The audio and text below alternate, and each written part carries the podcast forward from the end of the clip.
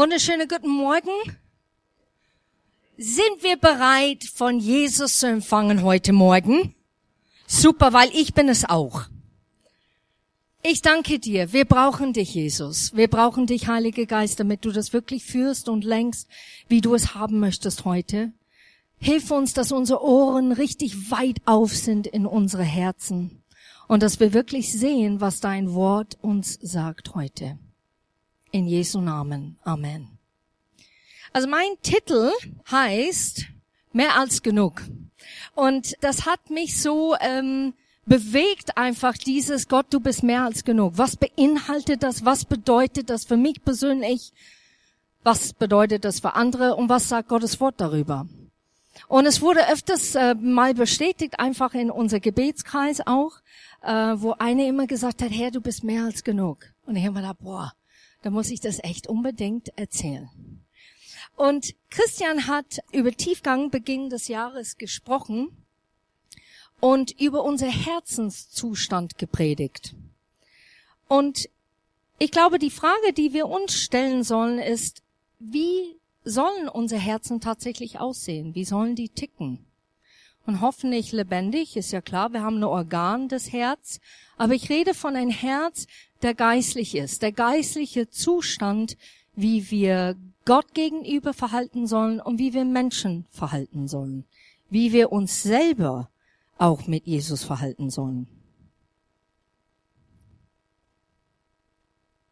Wir treffen Entscheidungen in manche Situationen, wo es wirklich so ist, dass unser Herz entweder weich bleibt oder verhärtet wird. Und wenn wir Situationen oder Umstände erleben, dann können wir es komplett nachvollziehen, dass Leute in dem Moment wütend sind oder bitter sind oder traurig darüber sind und können nicht hinausschauen weiter als das, wie ihre Herzenszustand gerade ist, weil die etwas ganz Gravierendes erlebt haben. Und ich finde, ein super Beispiel ist einfach Pharao und Mose. Die sind beide in einer Situation, wo einer komplett sein Herz verhärtet. Pharao und wird richtig, richtig hart. Und wo Gott einfach immer wieder Zuspruch gibt zu Mose, weiterzumachen und nicht aufzugeben, damit das Volk befreit wird. Ein anderes super Beispiel ist in Apostelgeschichte mit Stephanus. Für mich ist das ein großes Vorbild. Stephanus wird gesteinigt, weil die Menschen ihm nicht mehr zuhören wollen. Und in dieser Steinigung sagt er ganz deutlich, Herr, vergib denen, denn die wissen nicht, was die tun. Das ist für mich ein weiches Herz. Das ist für mich ein Herz in so einer gravierenden Situation. Du weißt, dass du stirbst. Und trotzdem kommt aus seinem Mund, vergib denen, denn die wissen nicht, was die tun. Da möchte ich persönlich hinkommen im Leben. Wir sagen das Wort in äh, Deutsch, der Mensch ist so herzlich. Und das bedeutet eigentlich, dass man so merkt, wie der, der Mensch so warm ist und man, man will mit dieser Personen ähm, sein. Man will Gemeinschaft mit dieser Person haben, weil man merkt die Herzlichkeit, die in einem Mensch bewegt. Und jetzt schauen wir natürlich das Wort Gottes an. Und das ist vielleicht eine Stelle, wo man sagt, ja, ich tät das nicht so mit die Zusammenhänge machen mit unser Herz, aber ich fand es total treffend. Und es steht in 1. Thessaloniker Brief, Kapitel 5. Und wir werden Vers 15 bis Vers 19 anschauen. Paulus hat zu der Gemeinde geschrieben in dieser Kapitel und sagt zu der Gemeinde, wie sie sich verhalten sollen, wie die Mitglieder sich verhalten sollen, wie sie sich begeben sollen. Vers 15. Keine von euch soll Böses mit Bösem vergelten. Bemüht euch vielmehr darum, einander wie auch allen anderen Menschen Gutes zu tun Freut euch zu jeder Zeit. Hört niemals auf zu beten. Dankt Gott für alles, denn das erwartet Gott von euch, weil ihr zu Jesus Christus gehört. Lasst den Heiligen Geist ungehindert wirken Und ich möchte, dass wir genau durch diese Versen jetzt durchgehen. Vers 15. Öfters aus einer Emotion heraus werden wir aufmerksam, etwas Gutes zu tun. Es bewegt uns. Wir sehen was im Fernsehen. Wir erleben plötzlich, wie etwas äh, passiert in unserer Nachbarschaft oder durch unser Freundeskreis oder auch Gemeinde. Und es bewegt uns. Gefühlmäßig, es bewegt uns. Aber das Gute zu tun ist eine Einstellung und keine Emotion. Es ist etwas zu tun, ohne dass man vielleicht bewegt ist, weil es einfach klar ist, dass man es tun sollte. In Matthäus 21, Vers 28 bis 32 ist eine Gleichnis, der Jesus erzählt, über einen Vater, der geht zu seinen Söhnen, geht zu der erste Sohn und sagt, ich möchte, dass du heute auf dem Weingut arbeitest. Und der erste Sohn sagt, ach nee, und dann geht er zum zweiten Sohn und sagt, ich möchte, dass du heute auf dem Weingut arbeitest. Und der zweite Sohn sagt, ja, ja, klar, mache ich, kein Problem. Und dann sehen wir im Lauf der Geschichte, wie der erste Sohn, der eigentlich gemeckert hat, tut's. Er geht. Er überwindet den Gefühl, was in ihn herrscht. Und der zweite, ja, ja, klar, mache ich, macht es nicht. Und ich finde diese Gleichnis so ähnlich wie wir ticken. Ne? Wir sitzen hier und dann sagen wir, klar, mach mal. Also kann ich total nachvollziehen. Dann gehen wir nach Hause und denken nö, eigentlich gar nicht. Hab's jetzt anders. Ja, sehe ich das anders. Mache ich heute nicht. Wenn wir das mehr und mehr machen, dann sehen wir, wie Gott Raum schafft, ein aufrichtiges Herz zum Vorschein zu bringen, wenn wir was Gutes tun. Wir reagieren nicht aus einem Impuls, sondern wir sehen es plötzlich als selbstverständlich. Das ist der Herz Gottes. Es ist selbstverständlich, dass er zuhört. Es ist selbstverständlich, dass er eingreift. Es ist selbstverständlich, dass er antwortet. Es ist selbstverständlich, dass er was Gutes tut in unsere Leben. Und wir müssen lernen, mehr und mehr weg von einer Emotion, wie ist es mir heute, dann mache ich es, zu wirklich, was sagt Gott, wie ist er und ich renne nach diesem Herzenzustand nach. Vers 16. Freude. Wir verknüpfen auch diese Wort mit einer Emotion. Aber es ist auch keine Emotion, es ist auch eine Entscheidung steht ganz deutlich in Nehemiah 8, Vers 10, die Freude am Herrn ist meine Kraft. Und ich finde diese Aussage, wir, wir kennen das auswendig, die Freude am Herrn ist meine Kraft. Aber ich möchte heute Morgen, dass ihr ein bisschen reflektiert, in welche Umstände wart ihr vielleicht neulich oder für ein paar Jahren vielleicht, wo es sehr, sehr schwer fiel, wirklich zu entscheiden, dich zu freuen. Man hat es so offensichtlich gesehen, dass man betrübt ist, dass man teils depressiv ist und traurig ist, dass man belastet ist. Ich hatte so eine Situation in meiner Arbeit, es ist echt lange her. Und es war für mich grausam, immer auf den S-Bahn zu gehen, weil der Job hat mich gar nicht gefallen. Ich war schon fertig um Mittag mit meinem Job und ich hatte 40 Stunden Woche. So kannst du vorstellen, wie langweilig das war.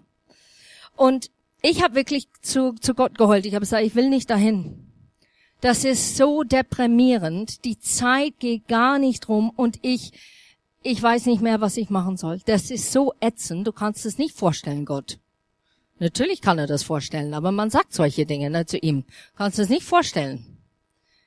Und dann habe ich entschlossen, ich muss eine Entscheidung treffen, total widerspruchlich meine Gefühle. Und man sagt es auch so leicht. Aber es ist eine Entscheidung. So wie es ist eine Entscheidung, an einem Tag zu sagen, ich werde weniger essen. Was auch schwer fällt. Aber man muss eine Entscheidung treffen. Und ich habe diese Entscheidung dann getroffen Und ich, ich bin, ich weiß nicht wie oft, auf die Toilette gerannt, nur damit ich symbolisch für mich sagen kann, ich bete dich jetzt an in diese Situation. Und ich habe die Tür zugesperrt, habe meine Hände gehoben und habe gesagt, ich bete dich an. Ich habe so geflüstert, ich bete dich an. Du bist meine Freude. Und dann bin ich wieder zum Arbeitsplatz und saß da wieder. Und ich habe das so oft gemacht bis es plötzlich von meinem Kopf Klick gemacht hat und richtig in mein Herz getroffen habe und gedacht, boah, nee, das stimmt total. Du hast mir diesen Job gegeben, Gott. Ich bin so dankbar. Und dann plötzlich haben Sachen sich verändert in der Arbeit. Gespräche kamen zustande, was man nie vorher vielleicht erwartet hat oder gesehen hat, weil meine Einstellung hat sich geändert. Es gibt immer einen Grund zu Freude und zu feiern über Jesus. Es gibt nicht immer einen Grund zu freuen auf diese Welt. Das sind die Tatsachen. Und wir müssen lernen zu sehen, von Gottes Blick aus manchmal wirklich da zu stehen und sagen, ich triff jetzt eine Entscheidung. So schwer mein Herz ist, Gott, ich treffe jetzt eine Entscheidung. Vers 17. Beten. Bete, hör niemals auf zu beten. Gott hat entschlossen, mit uns zu sprechen und zu reden durch Gebet. Er hat nicht gesagt, geh in die Natur, schau die Bergen an und so kann ich dann zu dir sprechen. Wenn du zehn Vögel siehst, die um die Luft rumschwillen, dann bin ich das und sage, ich liebe dich. Das hat Gott nicht entschlossen, so zu sprechen. Er hat entschlossen, mit uns zu sprechen durch Gebet. Es ist in die schwerste Zeiten unseres Lebens, dass wir genau diese Punkt vernachlässigen. Wir sind in einer Situation manchmal, wo wir so frustriert sind, dass wir nicht mehr hören, was Gott sagt. Und dann sitzen wir da und dann fühlen wir uns vernachlässigt und allein. Und es ist in dieser Situation, ich sage nicht immer und nicht jeder macht das, aber man tendiert genau diesen Punkt abzuschalten. Okay, dann rede ich nicht mehr, dann bete ich einfach nicht mehr. Ich gebe auf.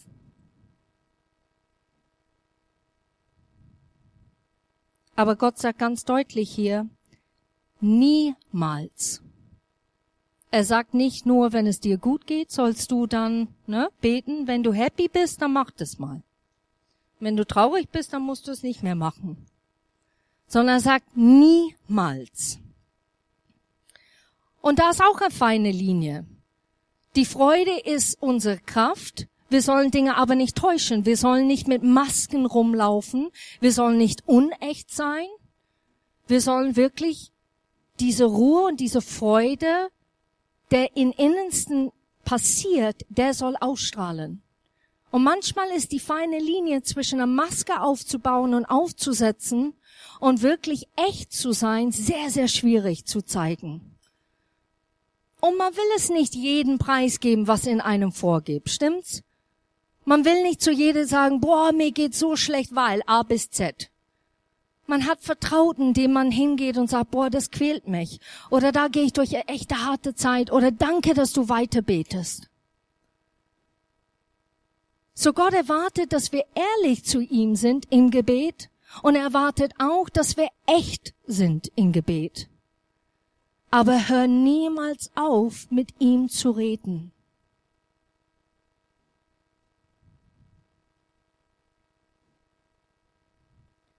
Dann sagt es im Vers 18, Danke. Dank Gott für alles. Und ich finde, ich habe so viel gelernt dadurch. Ich glaube, ich muss noch viel, viel mehr lernen. Aber du kommst in manche Umstände, wo du sagst, auf was bitte soll ich mich jetzt äh, dankbar sein? Wo soll ich mich wirklich äh, Dankbarkeit ausdrücken? Das geht doch gar nicht. Das ist unmöglich. Du siehst selber Gott die Situation. Du siehst, wie schwierig es ist. Wie soll ich jetzt tatsächlich meine Stimme erheben und sagen, ich bin dankbar? Aber es gibt so viel, wo wir dankbar sein können. Nur das Problem ist, manchmal schauen wir einfach in einen ganz kleinen Kreis und es geht um mich. Und dann geht's wieder um mich. Und dann nochmal um mich. Und wenn wir ein bisschen aus diesem Box hinaustreten und sagen, okay, ich muss, ich muss einfach dankbar sein, Gott. Ich möchte, dass mein Herzenzustand weich bleibt. Die sind die Gründe, warum in Thessaloniker Brief Paulus spricht so spezifisch zu der Gemeinde über diese Punkte, weil im Grunde genommen, was es tut, ist, es macht den Herz weich und formbar. Und wenn wir anfangen, Gott zu danken, nur um einen sonnigen Tag, dass wir die Berge sehen können, dass jemand mich begrüßt hat heute mit einem Lächeln, dass ich laufen kann zum Aufzug und zurück, dass mein Kind mich vielleicht umarmt hat heute, dass ich sprechen kann, dann ist man dankbar. Es geht nicht um diese riesige Dinge, es geht wirklich das Essentielle, da kommt man zurück, dass man das Wort Gottes mit Freimutigkeit lesen kann, ohne in Angst und Beben und Zittern zu sitzen hier, dass jemand reinkommt und uns alle erschießt. Man ist dankbar. Vers 19. Lass den Heiligen Geist wirken. Für mich ist das ganz prägend. Der Heilige Geist ist der Stimme Gottes. Der Heilige Geist ist auch unser Tröster. Der ist auch unser Beistand, unsere Hilfe. Und hier steht ganz deutlich, lass den Heiligen Geist wirken. Und manchmal denken wir, was das bedeutet ist in der Gemeinde, ist, dass der Heilige Geist so schwebt unter uns, ne? Und sagt ein ganz prophetisches Wort. Und das ist dann der Heilige Geist am Wirken. Aber ich möchte es ganz persönlich nehmen. Wie machen wir und erlauben wir, dass der Heilige Geist richtig wirkt in unsere Leben, wo es wirklich hart und schwer fällt, der Stimme Gottes zu hören in einer Situation, wo es eigentlich dringend brauchst? Wo du Trost nimmst von Gott selber, weil die Menschen es nicht geben wo er wirklich dein Beistand ist. Der ist deine Säule, wo du vielleicht immer auf Menschen gelehnt hast und plötzlich sagt Gott, nein, ich bin es doch. Alle sind weg, ich bin es. Erlauben wir Gott in jede Situation unseres Lebens reinzukommen. Entscheiden wir uns, ihn an erste Stelle in unsere Herzen zu haben. Momentan, was mich sehr bewegt, ist, dass Gottesdienst ist eigentlich es kann zweierlei gehen. Einmal kann es, ich komme in Gottesdienst und ich empfange und ich nehme was Schönes und ich gehe raus und ich bin getankt. Hoffentlich reicht es bis nächsten Sonntag hm, in der Hoffnung, ne, dass das gut wird. Äh, da gehe ich jetzt zu Gottesdienst. Dann gibt's eine andere Gruppe von Menschen, die kommen und die haben schon in der Früh, während die Kaffee getrunken haben, haben Bibel gelesen, haben Zeit mit Gott genommen und haben gesagt, Gott, ich komme mit einer Erwartung. Und weißt du was, ich habe jetzt gerade das von deinem Wort gelesen und das freut mich so sehr, dass ich reingehe in der Gemeinde, andere zu motivieren, andere aufzubauen. Herr, ich möchte, dass Menschen mein Leben anschauen. Ich bin wirklich ein Spiegelbild von dein Wort und wer du bist. Wie du dich verhältst, das möchte ich sein. Und ich glaube, manchmal ist die erste Gruppierung viel, viel größer. Wir kommen rein und wir sitzen und wir kriegen quasi unser Futter. Aber das ist nicht Gemeindeleben. Stell dir das mal vor, wenn jeder vorbereitet in der Gemeinde reinkommen würde, mit Erwartung erfüllt mit Gottes Wort. Boah, also im Lobpreis, da beben wir ab hier. Ganz ehrlich. Wir werden Sachen erleben mit Gott, weil es in der Tiefe geht. Und genau das hat Christian vorher gesprochen, auch über Tiefgang. Wir gehen dann in die Tiefe. Wollen wir das? Wir sitzen hier und sagen, ja, das wollen wir. Aber sind wir bereit, die halbe Stunde früher aufzustehen? Und heute Morgen habe ich Bibel gelesen Und da kam Sprüche 28, Vers 14. Das steht nicht auf den Leinwand, weil es heute früh kam. Glücklich ist, wer Gott zu jeder Zeit gehorcht, egal welche Umständen. Wer sich aber innerlich sein Herz verhärtet, wird ins Unglück stürzen. Und ich fand das so treffend heute, weil es geht um unser Herzenszustand. Wer sich aber innerlich sein Herz verhärtet, wird ins Unglück stürzen. Und heute Morgen kannst du hier sitzen und ich denke, super, ihr nehmt Gottes Wort, aber vielleicht sitzt ihr hier und sagt, nee, glaube ich nicht, nehme ich nicht, mag ich nicht. Das ist okay. Aber es macht was mit deinem Herzenzustand. Und ich möchte jetzt eine besondere Gastsprecherin hervorholen. Das ist die liebe Susanne. Und sie wird ein bisschen erzählen, was sie erlebt hat, dass Gott mehr als genug war und ist in ihrem Leben. Guten Morgen. Ich bin Susanne, ich bin verheiratet mit Alexander, wir haben zwei Kinder und wir leben in Pöring. So, genau, mehr als genug. Wahrscheinlich die erstaunlichsten Begegnungen mit Gott haben wir in Krisen. Schöner wäre es eigentlich andersrum, aber so ist es wahrscheinlich. Dort, wo alles erschüttert ist, sind es, es ist Gesundheit, Finanzen, Beziehung, da geht's in die Tiefe.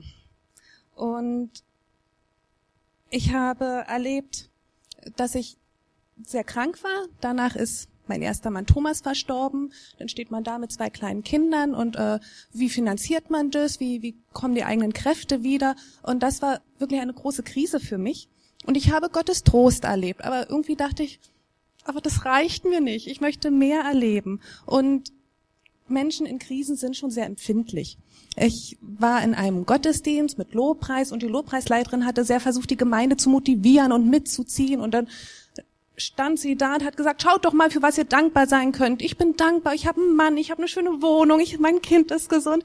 Und ich saß nur da, jetzt sag das Ganze nochmal, wenn du keinen Mann hast, wenn du Sorge hast, wie kannst du die Wohnung finanzieren? Sag das nochmal. Und ich war so verletzt. Sie kann ja nichts dafür, ist ja gut, dass sie dankbar ist.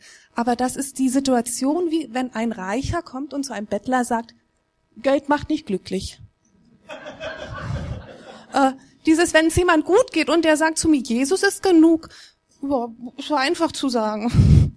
Und aber da habe ich dann Gottes Stimme gespürt. Ich war verletzt, so ein bisschen krummelig und Gott sprach so ganz leise, ne? So. Erlaub es mir doch. Erlaub es, dass ich mehr als genug sein darf. Und dann ist mir eine Bibelstelle wichtig geworden, Römer 14, Vers 9. Und 8, genau, 8 ist gut, lass 8. Leben wir, dann leben wir für den Herrn. Und sterben wir, dann sterben wir für den Herrn.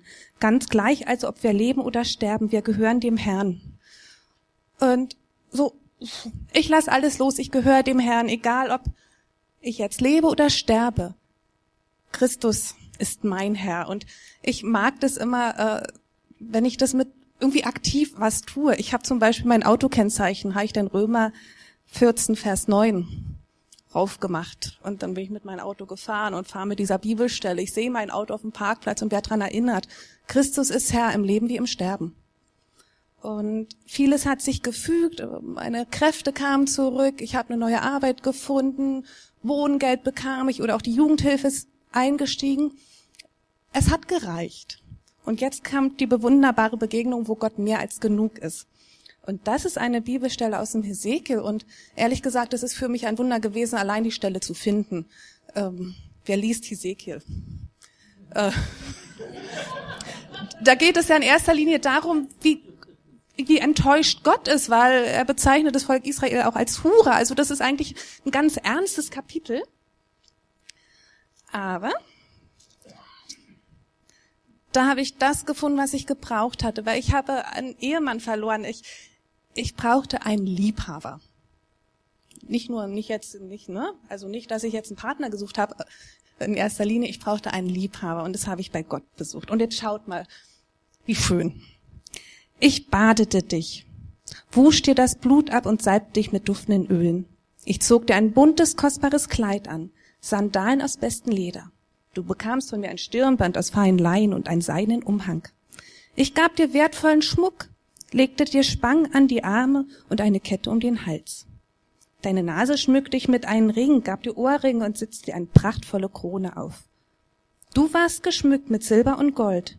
Du kleidest dich in Leinen, Seide, bunt gewebten Stoffen. Die feinsten Speisen bekamst du. Brot, gebacken aus bestem Mehl, Honig und Öl. So wurdest du wunderschön und würdig, eine Königin zu sein. Das hat Gott zu mir gesprochen. Du bist schön, ich schmück dich, ich liebkose dich, ich gebe dir das beste Essen. Also das, was ich so vermisst habe, ein, ein Liebhaber, der mich schön findet, der mich ehrt als Frau. Ähm, das war so viel, wo ich dachte, wow, jetzt, jetzt, jetzt merke ich, wie Gott mehr als genug ist. Er füllt das aus, was, was ich so vermisst habe. Und ich, ich finde es so, so zärtlich, ne, an was Gott alles denkt mit, ähm, mit dem Schmuck und wo ich dann dachte, gut, jetzt kann ich mich auch hübsch machen, dann mache ich es halt für dich, Jesus, ne? Dass man auf sich achtet. Ich, ich, ich kaufe gutes Essen ein, das für die Kinder, dass wir aufeinander achten. Und wenn ich es jetzt halt nicht für einen Ehemann tun kann, dann tue ich es für Jesus. Und das war so die Entscheidung, die, wo ich glaube, dass sie hat ganz viel Heil gemacht in meinem Herzen. Und ich denke auch, sie hat mich dann fähig gemacht, wirklich für eine irdische Ehe hier mit Alexander. Ne, das, es kann, kein Mensch kann für uns mehr als genug sein, das kann nur Gott. Und die Voraussetzung ist, lass los, was dich so beschäftigt, wo du denkst, du brauchst es. Christus ist Herr im Leben wie im Sterben. Punkt.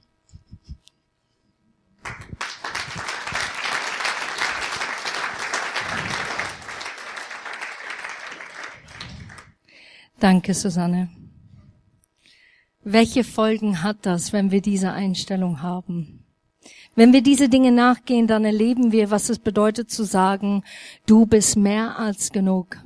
Wenn wir genau diese fünf Versen in Thessalonika anschauen und wirklich danach gehen mit unser Herzenszustand, dann werden wir leben, wie Gott mehr als genug ist, egal wann, wo und wie. Sprüche 30, Vers 5 bis 6. Was Gott sagt, ist wahr und zuverlässig. Er beschützt alle, die Schutz bei ihm suchen. Füge seine Worte nix hinzu, sonst zieht er dich zur Rechenschaft und du stehst als Lügner da. Ich finde, die sind echt starke Worte, aber wir neigen oft dazu, Gottes Wort zu ergänzen gemäß unser Zustand. Der ist keine liebe Vater, weißt du? Der ist ein strenger Papa. Warum ist er strenger Partner? Weil aus meiner Kindheit vielleicht ich eine ganz strenge Vater erlebt habe, der die Härte gezeigt hat und sein Nein war Nein und das musste man durchziehen. Als Beispiel jetzt. Und wir tun es eins zu eins dann auf unsere Beziehung mit Gott und sagen, ja, so bist du auch.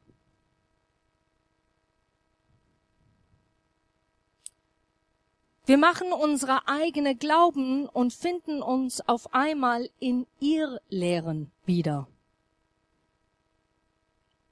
Wir nehmen das Wort öfters aus dem Kontext raus und passen es an zu unserer Situation oder unserer Lebensstil.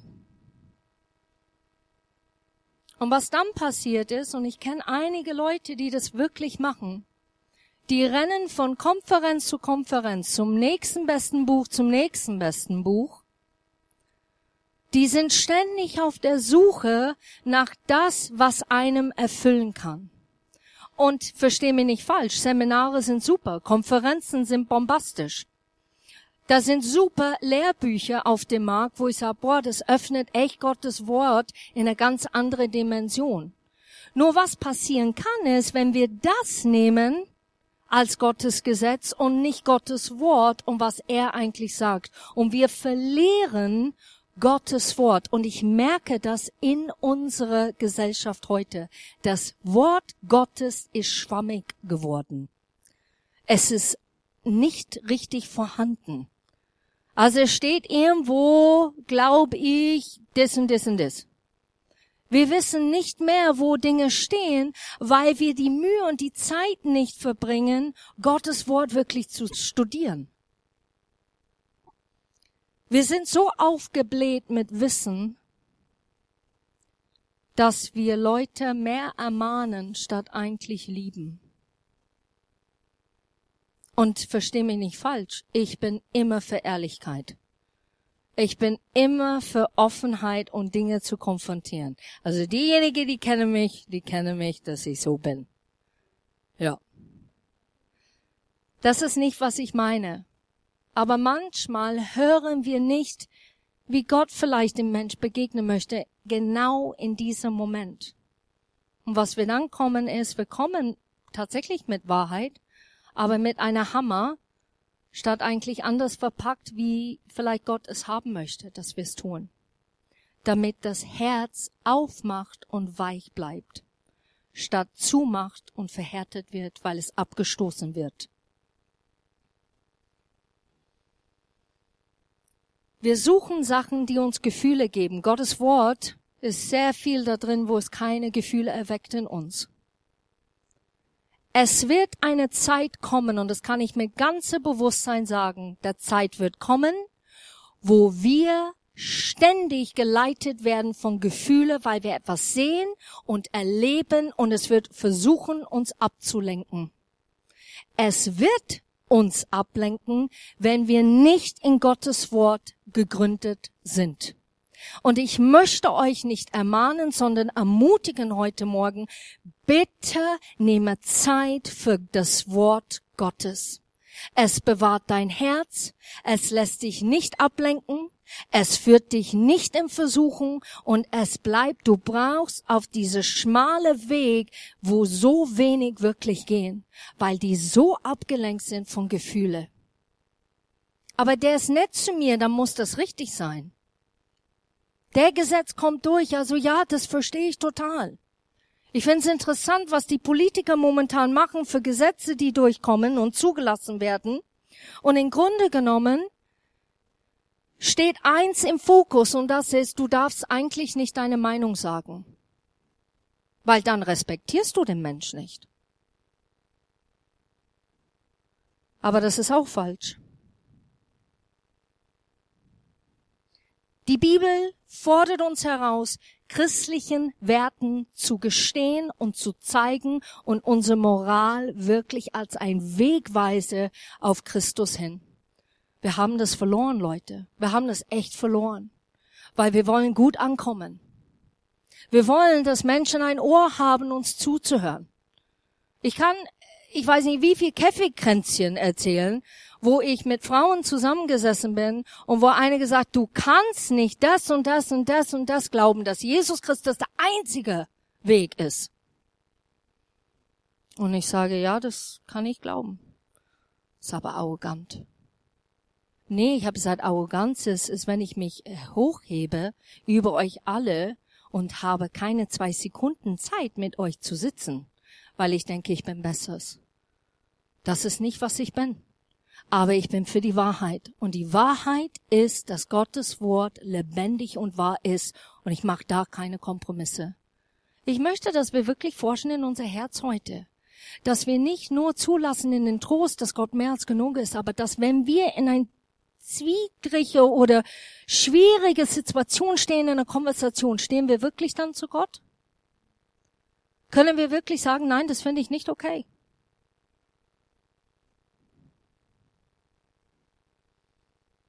Sind wir bereit? Und das ist genau jetzt der letzte springende Punkt, was Susanne auch gesagt hat. Und ich glaube, das ist das A und O in unser ganzes christliches Sein. Sind wir bereit, loszulassen? Obwohl wir nicht alles ausgetüftelt haben in unsere Gedankengänge, obwohl wir nicht alles begreifen und verstehen, was mit uns passiert, vielleicht als Familie, vielleicht als Einzelperson, vielleicht in der Politik und in der Welt, wo wir leben. Aber sind wir bereit, loszulassen und wirklich Gott zu vertrauen? Sind wir bereit, der Oase und der Ort, wo Gott ist, wirklich zu suchen und finden in sein Wort? Ich merke, wie Menschen Dinge mischen und ich will, dass wir Sachen nicht mehr mischen. Ich möchte, dass Gottes Wort ganz klar rüberkommt in Quelltor. Ich möchte, dass das der Halt ist, weil wisst ihr was, das ist der einzige Halt. Sein Wort wird ewig bleiben. Es steht ganz deutlich, Himmel wird gehen. Die Erde wird verschwinden, aber sein Wort bleibt. Und weil wir hängen an einem besonderen Medizin, der uns gut hilft, aber oh, ist nicht so gut. Oder wir hängen an einer Konferenz oder einer Person, der so ein großer Vorbild ist für uns. Wir lassen das nicht los, weil wir spüren und weil es uns gut tut. Und wir halten das fest, statt Gottes Wort wirklich wahrzunehmen, sagen, ich vertraue dir voll und ganz. Und dann kommen wir zu Thessaloniker wieder, wo unser Herz weich ist. Es ist formbar. Es ist bereit, Gutes zu tun. Es ist bereit, Gott zu danken, trotz allem. Es ist bereit, Freude wirklich an Gott zu haben, wenn man in andere Situationen keine Freude hat.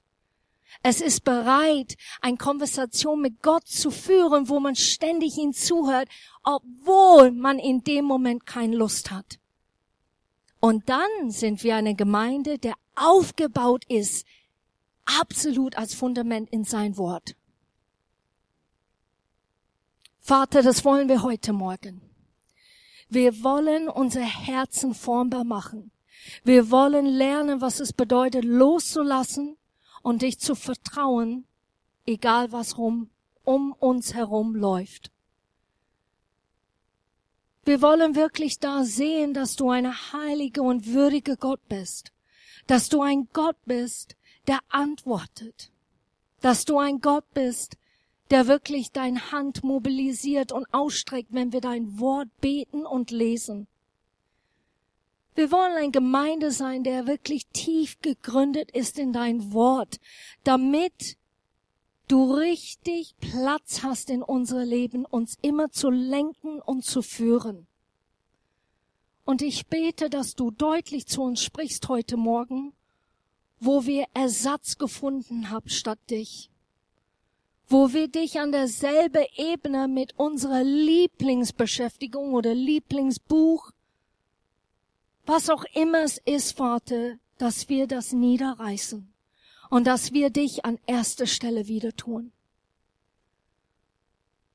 Und ich danke dir, dass die Herzen offen sind für dein Wort heute Morgen. Nicht das, was Kerstin sagt, sondern das, was du jeder einzeln sagst. In Jesu Namen.